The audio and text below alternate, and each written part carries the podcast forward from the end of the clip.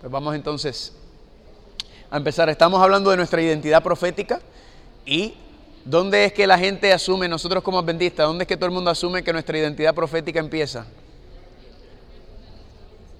En Apocalipsis 12, 17, Daniel 8, ¿verdad? Apocalipsis 10 dicen, ay, es que comienza. Pero ya hemos visto que nuestra identidad profética comenzó en dónde? En Génesis capítulo qué?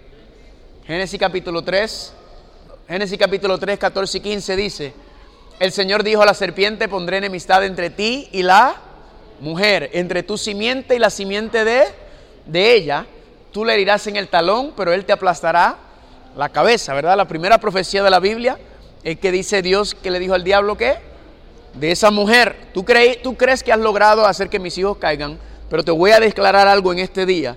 De esa mujer va a salir qué cosa? Una simiente, ¿verdad? Y tú también tendrás una simiente. Y esas simientes van a empezar a pelear y a batallar. Tú le vas a dar la herida mortal a la simiente de ella, pero él, ¿qué va a hacer? Eventualmente, ¿qué va a hacer él? Él te va a te va a aplastar, te va a destruir, ¿verdad? La, declaración de guerra, aquí está la declaración de guerra que Dios le hace al diablo aquí en la tierra, en donde dice, ahora va a empezar una guerra aquí en esta tierra entre tu simiente y la simiente de ella. Y vemos que entonces Apocalipsis 12, 17, que lo utilizamos para implicar la iglesia adventista, pero verdaderamente ese versículo está hablando del fin de la guerra, está hablando de la última etapa de la guerra. Podemos decir que aquí comenzó la, la guerra, fue declarada, y por medio de la Biblia lo que vemos es que hay muchas batallas de las simientes, ¿verdad? ¿Cuál fue la primera batalla de las simientes? ¿Cuál fue la primera batalla de las simientes? Caín y Abel, ¿verdad? Esa fue la primera batalla de las simientes. Y vemos que consistentemente la batalla continúa, ¿verdad? En toda la Biblia. Hasta entonces vimos, eh, entonces estudiamos la profecía. Eh, ahí estamos, estudiamos la profecía de las 70 semanas. ¿Y quién recuerda lo que decía la profecía de las 70 semanas? Hasta 69, 7 semanas y 62 semanas. ¿Y qué ocurrirá? ¿Y aparecerá quién? El Mesías. Hicimos los cálculos, ¿verdad? los 69 semanas o los 483 años terminaron en qué año? En el año 27, muy bien, en el año 27, en la primavera del año 27, perdón, en el otoño del año 27, Jesucristo entonces fue qué? fue bautizado, fungido, ¿verdad? Es la declaración del cielo donde el Padre dice, este es mi Hijo amado. Lo que está diciendo es, esta es la simiente de Génesis, esta es la promesa que le hice a la humanidad, que le iba a mostrar y al diablo de que este es el que va a venir y va a hacer dos cosas. ¿Quién recuerda que eran las dos cosas que iba a hacer la simiente? Uno era destruir al diablo, claro, pero primero eso, ¿qué era? Darle una segunda oportunidad a la raza humana, ¿verdad? Porque vimos que eh, Adán y Eva se supone que murieran en ese día, porque Dios le dijo, el día que coman del árbol, ¿qué le dijo? Ciertamente morirán, o sea, enfáticamente la raza humana dejará de existir, porque porque la raza humana entonces habrá rechazado el gobierno de Dios, pero entonces, ¿qué pasó? Comieron, pero no murieron ese día, porque ¿quién murió en su lugar? El Cordero murió, ¿verdad? El Cordero murió en su lugar, una representación de, de Cristo, ¿verdad? De Cristo muriendo en la cruz del Calvario, y ahí vemos cómo se cumple, ah, estamos aquí, quizá la batería, eh, Cristo muere en la cruz del Calvario, ¿verdad? Una representación de lo que pasó en Génesis capítulo 3, el cumplimiento, lo que le decimos eh, el, tipo, ¿verdad? El antitipo de la representación, que era lo que estaba la gracia y el pacto de Dios. Recuerden familia que no comenzó en la cruz del Calvario. Sí fue ahí, fue consumada, ¿verdad? Pero la gracia y la misericordia de Dios comenzó en el jardín del Edén desde el mismo momento en que Adán y Eva caen ahí mismo Dios ya había puesto el sustituto para, eh, para darnos una segunda oportunidad. Amén. Y ahora, ¿a quién recuerda en qué año murió Cristo? En el año 31. Tienen memorias cortas ustedes. En el año 31. Ahora, ¿por qué es importante la fecha del año 31? Pues muy importante. Vamos a Apocalipsis. Vamos a Apocalipsis. Vamos a Apocalipsis capítulo número 1. Ahora vamos a extender y ahora vamos a entrar en cómo se, eh, se repite, cómo se amplía la explicación o la representación de, de la profecía. Recuerden que habíamos dicho que el libro de Apocalipsis, si usted lo trata de leer en orden cronológico, ¿qué le va a pasar? Se va a enredar, ¿verdad? ¿Por qué se va a enredar? Porque no está escrito en orden cronológico. Hay un fundamento cronológico, ¿verdad? Pero los capítulos no siguen un orden cronológico, sino que los capítulos siguen un orden que es cíclico, es repetitivo, ¿verdad? Y cada vez entonces se va profundizando y viendo las mismas profecías desde una perspectiva diferente. Lo vamos a ver ahora. Vamos a Apocalipsis capítulo 1, ¿verdad? Ya habíamos hablado sobre, sobre esto y decía en el versículo 12, Juan dice, me volví para ver la voz del que hablaba conmigo y vuelto vi, ¿qué cosa? Siete candeleros de oro. Y en medio de los siete candeleros, ¿a quién? ¿A uno qué? A uno semejante al Hijo del Hombre, vestido de una ropa que llegaba hasta los pies y ceñido por el pecho con un cinto de, de oro. Entonces, ¿a quién ve Juan en Apocalipsis capítulo 1? A Cristo. ¿En dónde lo ve? En la cruz en el lugar santísimo. ¿Dónde lo ve? En el lugar santo, porque está entre medio de qué? De los candeleros, ¿verdad? Mírate, me pasó ahí. Está en medio de los candeleros, ¿verdad? Está ahí parado, entre medio de los candeleros. ¿Quién, ¿Quién recuerda lo que habíamos hablado esta mañana que representa eso? ¿Por qué Cristo aparece en Apocalipsis entre medio de los candeleros en el lugar santo? ¿Qué representa los candeleros? Las siete iglesias, ¿verdad? ¿Y las siete estrellas representan qué? Los siete ángeles de las siete iglesias. ¿Y por qué aparece Cristo? Por lo que no estaban aquí. Es bien sencillo, porque en el libro de Apocalipsis entonces se le va a dar una descripción de la persecución, de la violencia, de la apostasía, de todas las cosas que iban a empezar a pasar, toda la historia final de este mundo, que es, una, es un final... Ok, solo lo que estaba representando es que el mensaje que, Dios le iba a enviar a la iglesia desde ese momento, lo que le está diciendo, mira, esto es lo que va a pasar, ¿verdad? Violencia, persecución, apostasía, todo esto va a ir pasando, pero ustedes qué cosa? Es un mensaje de seguridad y confianza, decir que yo estoy entre medio de ustedes, ¿verdad? Yo estoy dirigiendo este barco, yo soy el que estoy al tanto de lo que está pasando y usted como quien dice, nos dice, no cunde el pánico, que yo estoy aquí y conmigo, aunque parezca, aunque se, se aunque parece que se va a hundir el barco, aunque las cosas parecen difíciles, yo estoy al control de este barco y este barco va para el reino de los cielos. Amén. Ese es el mensaje de Apocalipsis 1. Recuerden, otro de los principios de interpretación que dice de Apocalipsis es, ahí está, sí, ahí está mejor. Otro de los principios de interpretación del libro de Apocalipsis es, ¿quién es el centro del Apocalipsis? Cristo. ¿Por qué le digo eso? Porque cometemos el error demasiadas veces, y estamos hablando en general, ¿verdad? No estamos hablando de nadie específico. Cometemos el error de enseñar el Apocalipsis desde la perspectiva de quién? Del anticristo, de la bestia.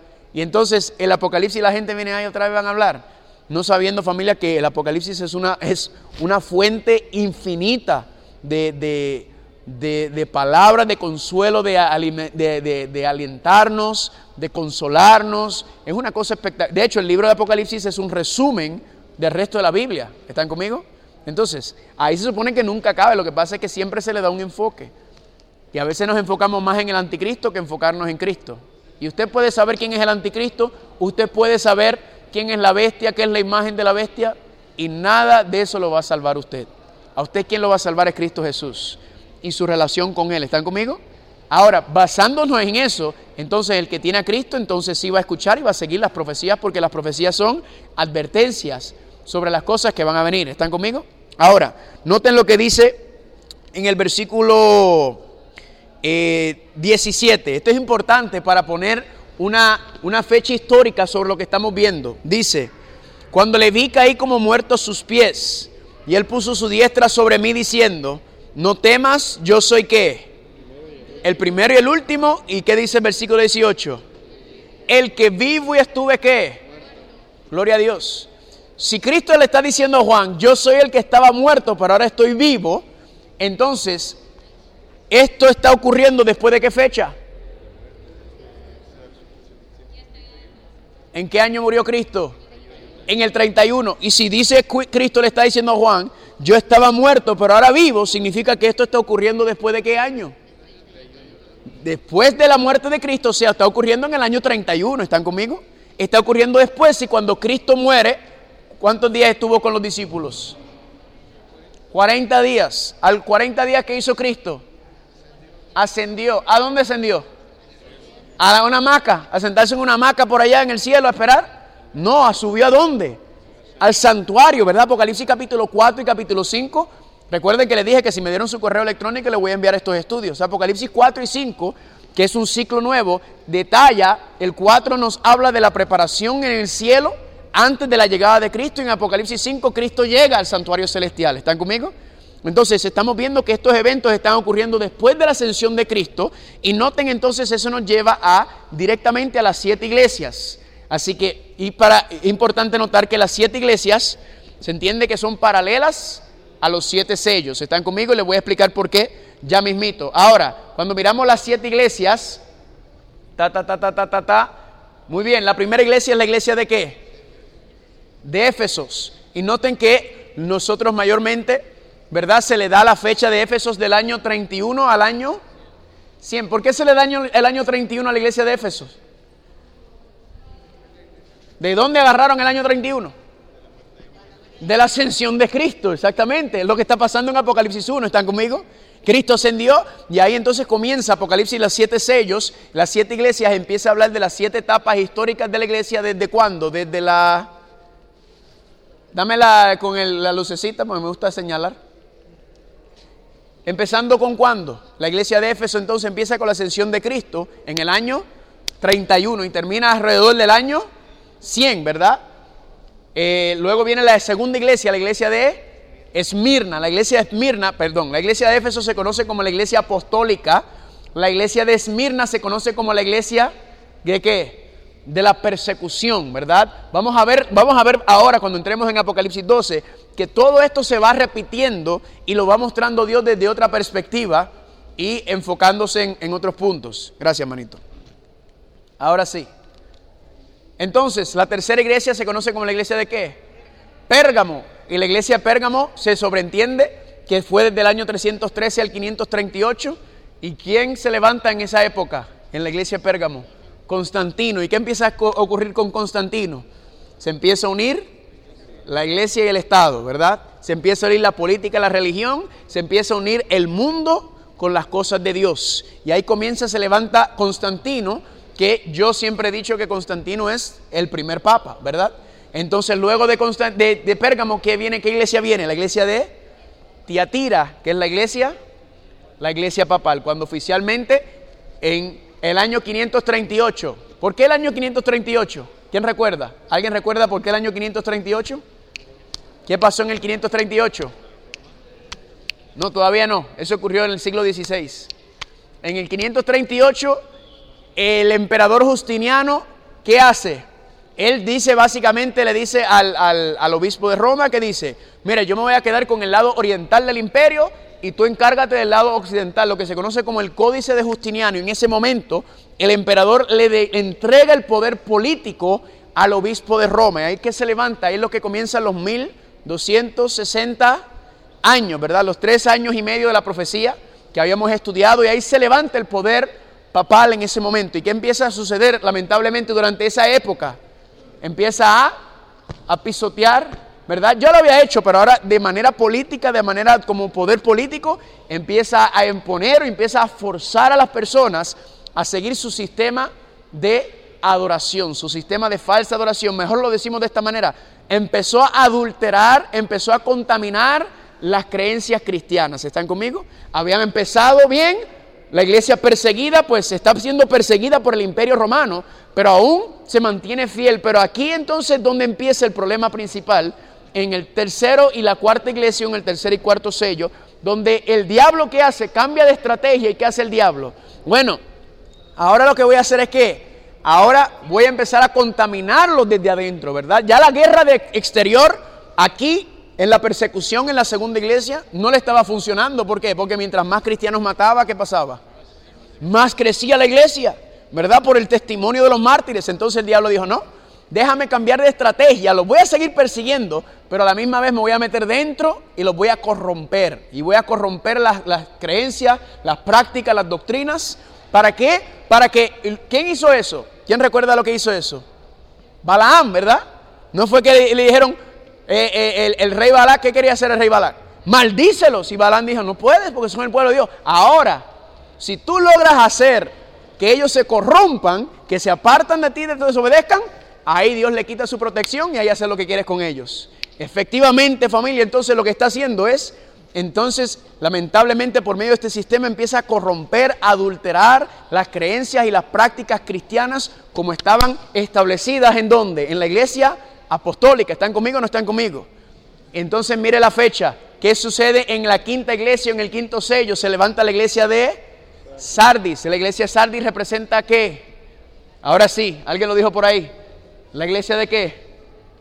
La reforma protestante, ¿verdad? Comenzó con Wycliffe, Martín Lutero, empezaron ellos a hacer qué? Noten que la palabra reforma, ¿qué significa la palabra reforma? Reformar. ¿Reformar qué? Las creencias, las prácticas y las doctrinas, a restaurarlas porque habían sido qué? Adulteradas, habían sido es deshecha, ¿verdad? Por unir el, poder político con el poder de, la iglesia. Entonces logran corromperlo. ¿Y qué sucede? Entonces Dios tiene que levantarles la reforma protestante con qué propósito? Para reformar, para restaurar qué cosa? Los principios que se habían establecido con la iglesia apostólica. ¿Están conmigo o no están conmigo? Eso es lo que ocurre. Y luego entonces viene la iglesia de Filadelfia. ¿La iglesia de qué? Del gran despertar este movimiento que comenzó, que empezó a moverse. Y luego viene la última iglesia, familia, que es la iglesia de qué?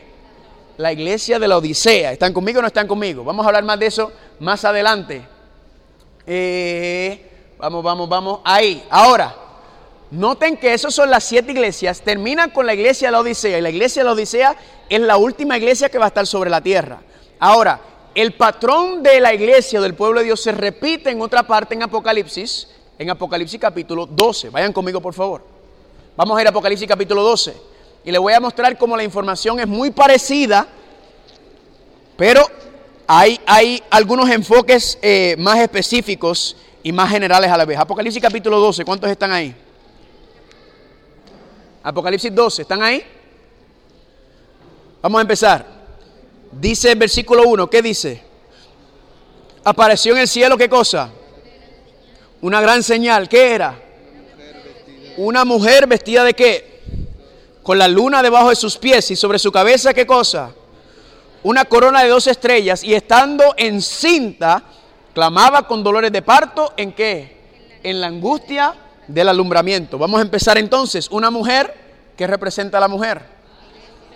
El pueblo de Dios, ¿verdad? La iglesia. ¿Quién eran los primeros dos miembros de la iglesia del pueblo de Dios? Adán y Adán y Eva. Entonces dice que la mujer estaba vestida del sol. ¿Qué representa el sol en este contexto? La gloria de Dios. A Cristo se le llama el sol de la mañana, ¿verdad? La gloria de Dios. Ella está vestida de la gloria. Lo que significa es que la mujer está que está cubierta por el carácter de Dios. Ella está reflejando el carácter de Dios, la santidad de Dios. Dice que está parada con la luna debajo de sus pies. Pregunta, ¿la luna tiene luz propia? ¿No? ¿Qué luz refleja la luna? La del sol. Entonces, si el sol representa a Cristo, se representa entonces que ella está parada sobre la luna. Si está parada, pregunta, ¿qué sostiene a la mujer? ¿Qué la está sosteniendo? La luna. ¿Me están entendiendo? La luna la está sosteniendo, ella está parada sobre la luna, significa que ella está fundada sobre qué? Sobre la luna. Entonces, ¿qué representa la luna? La luna está reflejando la luz o la gloria de Cristo. ¿Qué representa la luna? La palabra de Dios. La palabra de Dios. ¿Están conmigo? Ella está fundada sobre la palabra, por eso ella es fiel, por eso ella está vestida con la gloria, porque ella está, la Biblia dice que representa las acciones de los justos, es que ella está entregada a su esposo y ella le está siendo fiel y está parada sobre la palabra de Dios. ¿Cuántos están conmigo? Amén. Luego dice que sobre su cabeza tiene una corona de qué? De 12 estrellas. Aquí aparece el número 12. ¿Qué representa el número 12? ¿Qué representa el número 12? Ahí está involucrado, pero específicamente el número 12, ¿qué representa? El liderazgo de la iglesia. 12 tribus, 12 jueces, 12 discípulos, 24 ancianos, 144 mil. ¿Están conmigo?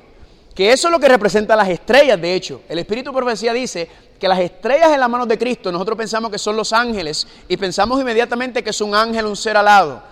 La palabra ángel en la Biblia no solamente implica un ser alado, un ser eh, celestial, sino la palabra ángel significa también un pastor, un mensajero. ¿Están conmigo? Les doy un ejemplo. En Apocalipsis capítulo 14, versículo 6, dice Juan, vi volar por el medio del cielo a otro qué? a otro ángel que tenía qué cosa. Le hago una pregunta, ¿son los ángeles los que van a bajar a la tierra a predicar? Teme a Dios y darle gloria porque la hora de su juicio ha llegado. No, ¿a quién le toca llevar ese mensaje? A nosotros, están conmigo. Entonces los ángeles de la iglesia representan los líderes de la iglesia, la cabeza, ¿verdad? Los dirigentes de la iglesia. ¿Están conmigo o no están conmigo? Ok, seguimos. Dice el versículo 2, y estando encinta clamaba con dolores de parto en la angustia del alumbramiento. Quiere decir que la mujer está qué? Está embarazada. Ahora pregunto, ¿de quién está embarazada la mujer? No, porque la mujer representa a la iglesia, el pueblo de Dios. ¿De quién está embarazada la mujer? ¿Cuál es la promesa que le dijo en Génesis 3.15? De la mujer saldrá quién? La simiente, ¿están conmigo o no están conmigo? En otras palabras, ¿quién está a punto de nacer? Cristo está a punto de nacer. Ahora, significa que le podemos dar una ubicación histórica a esos primeros dos versículos. ¿Cuál es la historia? Mira qué sencillo. Apocalipsis 12 nos habla de las siete etapas del pueblo de Dios. De las siete etapas. Ahora, en, las siete iglesias son las siete etapas de la iglesia cristiana desde la ascensión de Cristo. Pero en Apocalipsis 12 es un poco más abarcante y entra entonces en las siete etapas. O sea, que la primera etapa la podemos identificar como que, versículo 1 es una introducción al pueblo de Dios, ¿verdad? La mujer representa el pueblo de Dios en todas sus edades, en todas sus etapas. Eso es lo que está representando, es como una introducción al pueblo de Dios. Entonces en el versículo 2, ¿qué ocurre? Está hablando de qué? De que la mujer está aquí. Está para dar a luz a quién? A la simiente. Ahí está hablando de forma resumida en qué? La iglesia literal desde cuándo? Desde Adán y Eva hasta Cristo. Porque noten que en el versículo 2 Cristo nació. En el versículo 2 había nacido Cristo. No todavía porque dice que estaba qué? Embarazada, así que Cristo no ha nacido todavía, significa que el versículo 2 entonces nos está dando un panorama del pueblo de Dios desde Adán y Eva hasta quién, hasta que Cristo iba a nacer. Ahora noten el versículo 3. El versículo 3 dice, también apareció otra señal en el cielo. Ahora, ¿cuántas señales hay? Dos señales. La primera señal es la de quién? La de la mujer o el pueblo de Dios. Ahora noten la otra señal en el cielo. ¿Y aquí qué cosa? Un gran dragón escarlata que tenía qué cosa? Siete cabezas y diez cuernos. Y en sus cabezas qué cosa? Siete diademas. Noten que esa, ese símbolo se repite mucho en Daniel y en Apocalipsis, ¿verdad? Y sabemos que representa, la bestia en sus diferentes etapas representa a Roma, ¿verdad? Pero aquí nos dice que es el gran dragón Ahora, ¿por qué aquí se le llama el dragón? Y por ejemplo, en Apocalipsis 13, en Apocalipsis 17, en Daniel, ¿por qué se le llama una bestia? Pero aquí se le llama el dragón. A ver, ¿por qué ustedes creen? En todos los demás lugares, cuando habla de las siete cabezas y los diez cuernos, lo habla en el contexto de la bestia, que representa a Roma en sus diferentes etapas. Pero aquí en Apocalipsis 12 específicamente, dice que es el dragón que tiene siete cabezas y diez cuernos. ¿Por qué? ¿Quién es el que está, por decirlo así, quién es el que está detrás de Roma? ¿Quién es el que está detrás? El dragón. ¿Y quién es el dragón? El diablo. ¿Están conmigo? El dragón representa el diablo. Entonces aquí lo representa que el que está detrás de todo este sistema, está detrás de lo que está ocurriendo con el pueblo de Dios, es quién? El diablo. Recuerden, ¿qué no quería el diablo que, que ocurriera? El diablo no quería que la simiente naciera. Y cuando si naciera la simiente, ¿qué hace el diablo? Primero quería que corromperla, que si nace, nace corrompida y no puede ser justo. ¿O qué cosa? Si nace, ¿qué tengo que hacer con él? Matarlo. Entonces, aquí estamos viendo el conflicto cósmico, ¿verdad? La mujer, el pueblo de Dios, y aquí aparece el dragón, el diablo, claro. Él no va directamente, sino que él está usando a quién? A su simiente. Eso es lo que dice Génesis 3.15. ¿Qué dice? Tu simiente y la simiente de la mujer van a tener una guerra. ¿Están conmigo o no están conmigo? Sigue diciendo, versículo 4, y su cola arrastraba la tercera parte de las estrellas del cielo y las arrojó sobre la tierra. Y el dragón se paró frente a la mujer que estaba para dar a luz a fin de devorar a quién? A su hijo tan pronto como naciese. Entonces, ¿qué dice aquí? El diablo dice, cuando, cuando se entera de la profecía de que el niño lo más seguro ha nacido, ¿qué hace el diablo? Pregunta, ¿estaba el diablo literalmente frente a María cuando María fue a dar a luz a Jesucristo en el pesebre? No. ¿Cómo fue que el diablo trató de devorar al hijo? ¿Qué, qué ocurrió? La matanza de los niños, ¿verdad? Dentro de quién, quién, quién fue el que ordenó las matanzas de los niños? Herodes. Pero Herodes era monigote de qué imperio?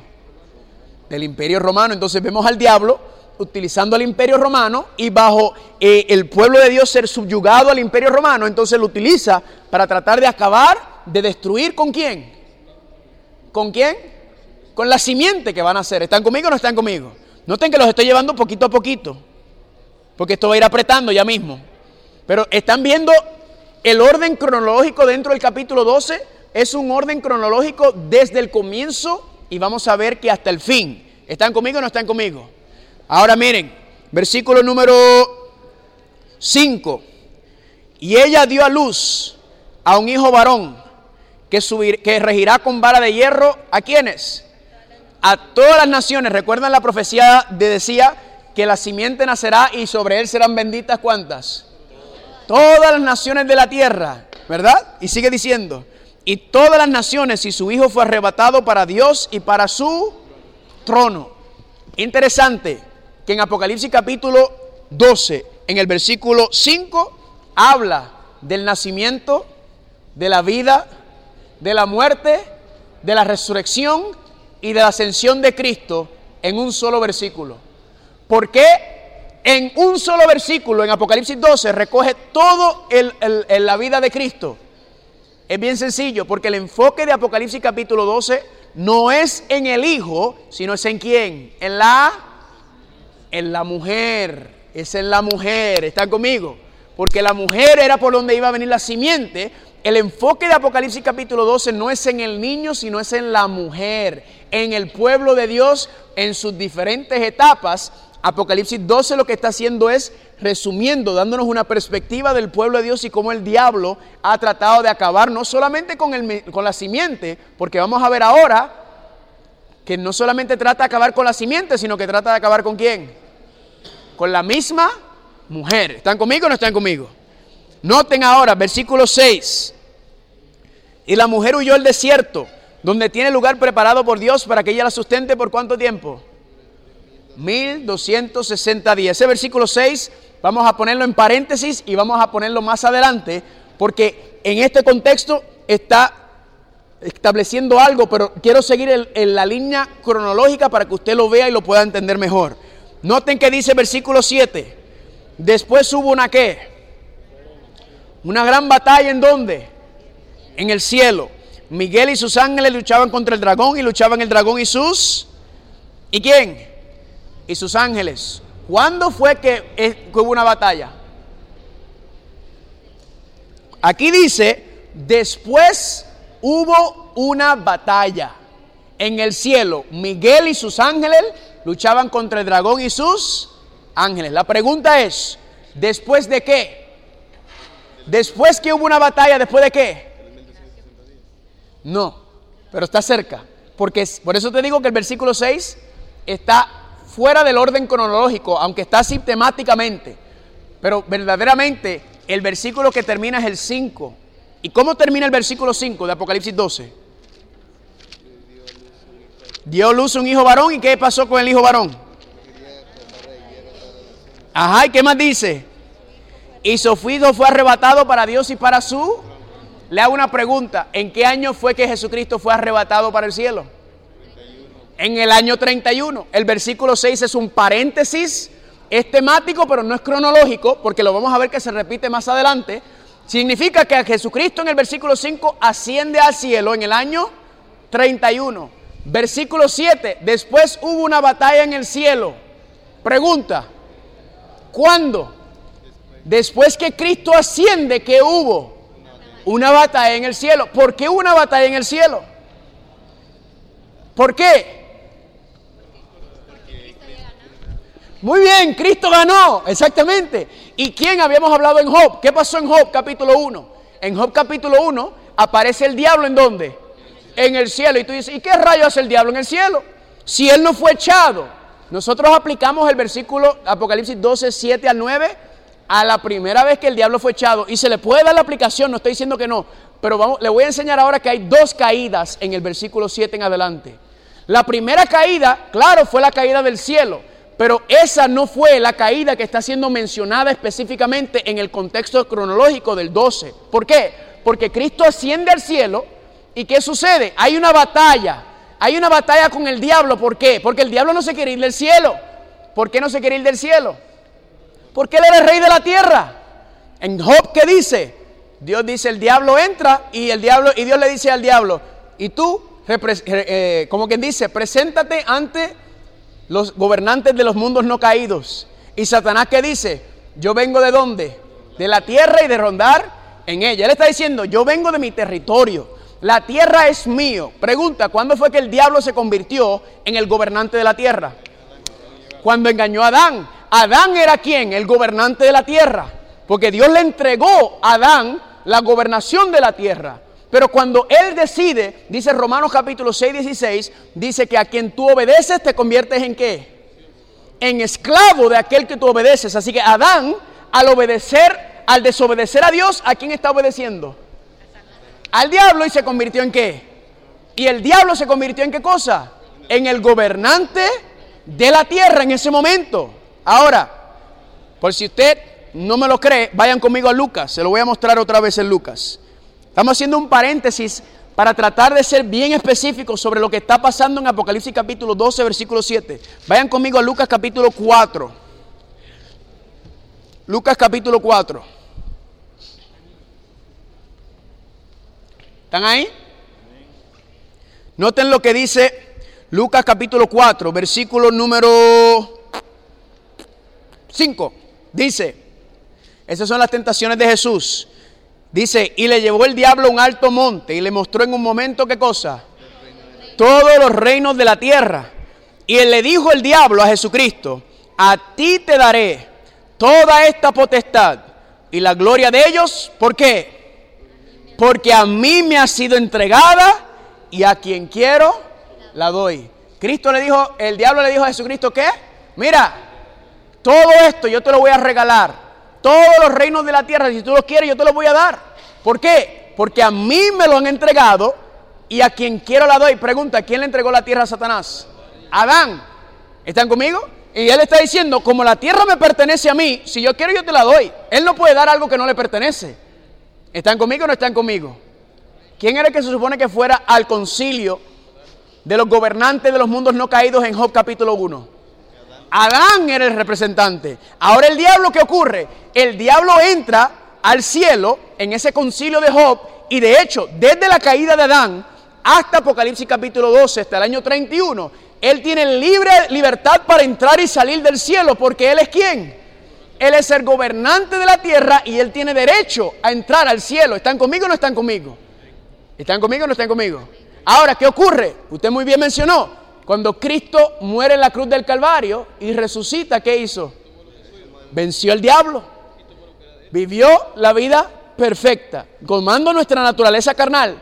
No pecó y de encima de eso murió y resucitó. En otras palabras, venció la muerte. Quiere significa que ¿quién fue victorioso en esa guerra? Cristo vence. Ahora Cristo que dice, diablo te vencí, te vencí en tu propio juego aquí en la tierra y tomando la naturaleza del ser humano y mira, vencí. En otras palabras, ¿qué le dice Cristo en Apocalipsis 12:7? Devuélveme la tierra. Ahora yo soy el gobernante de la tierra. Ahora yo he redimido la tierra y la tierra ahora es mi territorio. Cristo entonces se convierte en qué? En el gobernante. Ahora, cuando él va a reclamar, a sacar el diablo, ¿qué usted cree que el diablo dijo? Ah, pues está bien, me voy. No, ¿qué hizo? Le hizo una guerra, ¿están conmigo? Esta es la segunda batalla que ocurre. Noten el orden, como dice Apocalipsis 12. Apocalipsis 12. Dice, después hubo una gran batalla en el cielo. Miguel y sus ángeles luchaban contra el dragón y luchaban el dragón y sus ángeles. Versículo 8, noten esto. Pero no prevalecieron ni se halló lugar para ellos en donde. Ahora noten el versículo 9. Aquí hay dos, las dos veces que el diablo fue echado se explican en el versículo 9. Y fue lanzado, ¿qué cosa? Fuera el gran dragón. Pregunta, no nos dice a dónde fue echado, simplemente dice que qué, que fue echado fuera. Esa es la primera vez que fue echado del cielo y el espíritu de profecía dice que cuando el diablo fue echado, ¿qué hizo? Se fue por todos los mundos a tratar de qué? A buscar gente que le seguía, pero nadie le siguió, solamente quienes? Nosotros. Ahora noten, fue lanzado fuera el gran dragón, esa es la primera. La serpiente antigua que se llama Satanás el diablo y Satanás, el cual engaña al mundo entero, noten aquí, fue arrojado que a la tierra y sus ángeles fue arrojados con él. No sé si notaron que ahí habla de dos veces que el diablo fue echado. La primera vez fue echado del cielo, por ahí anduvo hasta que logró encontrar quien siguiera en su rebelión. Y luego dice que fue que fue arrojado a dónde la segunda vez? A la tierra. ¿Están conmigo o no están conmigo? O sea, el contexto te permite estudiar ambas caídas, pero en el orden cronológico, el cual yo le estoy tratando de darle un enfoque para, para poder entender y ver el cuadro, nos está hablando específicamente de la vez que Cristo ascendió al cielo, porque después dice que después hubo una batalla. ¿Después de qué? Después de que el, Cristo fue qué? Ascendió. Ahora noten cómo confirma que el contexto cronológico está hablando de la segunda batalla. Versículo número 10. Y entonces oí una gran voz en el cielo que decía, ahora ha venido qué cosa? La salvación, el poder, el reino de nuestro Dios y la autoridad de quién? ¿Cómo que, cómo que la autoridad? Noten que Juan ve, ve a Cristo ascender en el versículo 5. En el versículo 7 ve una gran batalla, el diablo es echado por segunda vez y luego en el versículo 10 dice, ahora ha llegado la autoridad de Cristo. ¿Cuánto dice amén? Está hablando de qué? Cristo ascendiendo al cielo y diciendo, papá, devuélveme las llaves del carro, como quien dice. Ahora yo soy el gobernante de la tierra, usted no tiene derecho legal de estar en el cielo más, regresa al lugar de donde viniste. ¿Están conmigo o no están conmigo? Noten el versículo número 11. Eh, y ellos le han vencido por medio de la sangre del cordero y de la palabra del testimonio, y menospreciaron sus vidas hasta la muerte. Familia, noten el versículo 12, qué candela. Por lo cual, alegraos cielos y los que moran en ella. Pregunta, ¿por qué el cielo está de fiesta cuando el diablo fue echado? ¿Por qué el, por qué el cielo está de fiesta? Cristo ganó, pero otra razón más. Porque Satanás no puede estar en el reino de los cielos. ¿Y usted se imagina la nota discordante? Porque aquí dice, en el versículo número 10, que no lo leímos, perdón, lo brincamos, porque ha sido lanzado fuera el acusador de nuestros hermanos, el que los acusaba delante de nuestro Dios día y noche. En otras palabras, usted se imagina en la nota discordante que ha sido el diablo desde la caída de Adán y Eva hasta la ascensión de Jesucristo en el cielo, haciendo que acusando a Dios, acusándonos a nosotros, diciéndole a los ángeles, miren el desastre que tienen estos seres humanos allá abajo. ¿Ustedes van a dejar que estos seres humanos entren al reino de la tierra? Si mira cómo se maltratan, mira cómo se odian, mira cómo se matan, mira cuán injustos son allá abajo. El diablo todos esos años acusando y señalando, no solamente a nosotros, porque el diablo lo que está diciendo, y ellos son así por culpa de Dios. Ellos no pueden, ellos aman el pecado más de lo que aman vivir en victoria. El diablo acusando y acusando y acusando. ¿Usted se imagina la nota discordante? ¿Usted no ha estado alguna vez en un trabajo y siempre hay alguien negativo? Y llega y siempre a hablar mal, y siempre quejándose, y siempre a hablar negativamente. ¿Y qué usted? Usted como que... Si usted no se aleja es que usted es la persona negativa, ¿verdad? Eso es lo que es. Entonces el cielo dice en versículo 12 que está aquí, de fiesta, gloria a Dios que se fue este hombre de ahí. Encima de que, y gloria a Dios porque ahora la victoria está sobre la tierra. ¿Están conmigo o no están conmigo? Pero noten el versículo 12 cómo termina. Ay de quienes. Ay de los moradores de la tierra y del mar, porque el diablo ha descendido a vosotros con gran ira, sabiendo que tiene poco tiempo. Familia, qué sencillo. Gloria a Dios en el cielo, pero bendito de la tierra, porque el diablo qué? El diablo ha sido echado a la tierra y ahora viene qué? Ahora viene con toda su ira. ¿Con quién se va a desquitar el diablo? Con la mujer. La simiente no puede tocarlo, ya la simiente lo venció. Noten lo que dice el versículo 13. Y cuando vio el dragón que había sido arrojado a la tierra, ¿qué hizo? Persiguió a quién? A la mujer que había dado a luz a quién. ¿Me están entendiendo o no están viendo el orden? Está diciendo en el versículo número 12 y 13 que el diablo fue echado. Le hago una pregunta, ¿en qué año fue el diablo echado del cielo? ¿En qué año? Muy bien, nótelo aquí. El versículo 12 y 13 nos está diciendo que el diablo hizo qué? Que el diablo fue echado del cielo. ¿En qué año? En el año 31. ¿Y qué ocurre? Empezó a hacer qué? A perseguir a la mujer. Ya no puede perseguir al hijo. ¿Por qué no puede perseguir al hijo? Porque ya la ascendió. Ahora el diablo que dice, como no puedo con el papá, como no puedo, perdón, con el hijo, con la simiente, ahora me voy a desquitar en la mujer. Y entonces el periodo profético comienza de qué? Del año 31 hasta el año 538. Y ahora la pregunta suya debe ser, ok, entendemos que en los versículos 12 y 13 habla de cuando el diablo fue echado. Pero ¿de dónde tú sacas la fecha del 538 para ponerle fin al versículo número 13? Pues para eso vamos a tener un receso y usted regresa en 10 minutos y lo vamos a seguir estudiando. ¿Está bien? Sí, 31 AD, para hacer una aclaración. AD es el latín Anno Domani. Eso es lo que significa AD, significa el año del Señor. Porque alguna gente lo creen que después de Cristo o antes de Cristo, pero no, es en latín, AD. Está hablando de, después, claro. Vamos a orar. Padre Santo, gracias por eh, la preciosura de tu palabra, gracias por los detalles, gracias porque hay, hay marcadores históricos, hay marcadores espirituales, hay tanto que podemos ver en tu palabra, especialmente que estamos estudiando Apocalipsis 12 y pedimos, Padre, que tu Espíritu Santo nos siga dirigiendo para que podamos tener una comprensión más plena y más profunda de ella, para que podamos compartirlo y seguir aprendiendo. Bendícenos, Padre, ahora en estos 10 minutos de descanso y que podamos regresar para seguir con Apocalipsis 2 y te lo pedimos en el nombre de Jesús. Amén. Esta presentación fue brindada por Audioverse, una página web dedicada a esparcir la palabra de Dios a través de sermones gratuitos y mucho más. Si quisiera saber más de Audioverse o si le gustaría escuchar más sermones, por favor visite www.audioverse.org